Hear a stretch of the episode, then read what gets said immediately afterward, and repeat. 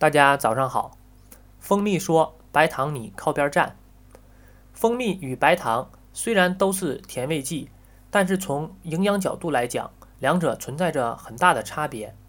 首先，从它们的成分，白糖的主要成分是蔗糖，蔗糖属于双糖，人们服用以后要靠身体中的消化酶把它分解成单糖，也就是葡萄糖和果糖以后才能吸收。而某些人的代谢系统薄弱的话，就会有问题。例如糖尿病人就不能随便服用白糖。而糖蜂蜜的主要成分呢，就是葡萄糖和果糖，不用人体分泌消化酶就能很快被直接吸收。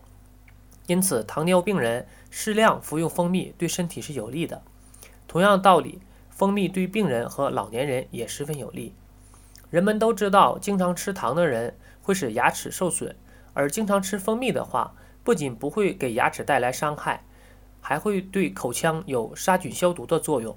是因为蜂蜜中含有一种葡萄糖氧化酶，能使葡萄糖氧化产生过氧化氢，它具有杀菌的作用。牛奶是营养丰富的食品，但往往容易上火。如果加入些蜂蜜，则能起到去火和改善口味的功效。因此，有人把牛奶和蜂蜜搭配，称为最佳拍档。而白糖只能增加一些甜味，没有去火这个功能。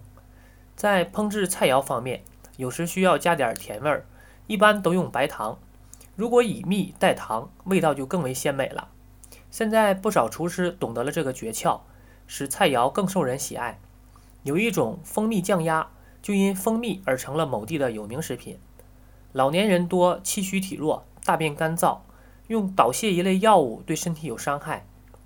容易引起肠道功能更加紊乱，而蜂蜜既有补中益气作用，又有润燥滑肠功能。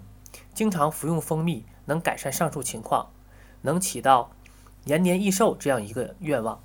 这一点是白糖远远不及的。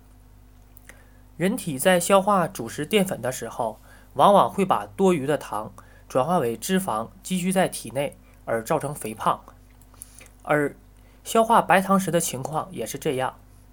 蜂蜜则不需要转化，所以也就没有脂肪可以积蓄在体内，这一点非常可贵，更是喜欢甜食又害怕发胖人的福音。